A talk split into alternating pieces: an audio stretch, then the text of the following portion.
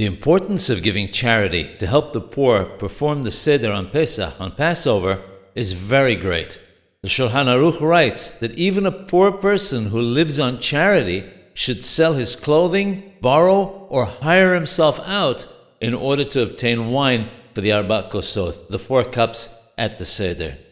Those who distribute charity are obligated to give the poor person wine and masot so that the poor person will not be in the position of having to sell his clothes and the like in order to have wine for the four cups.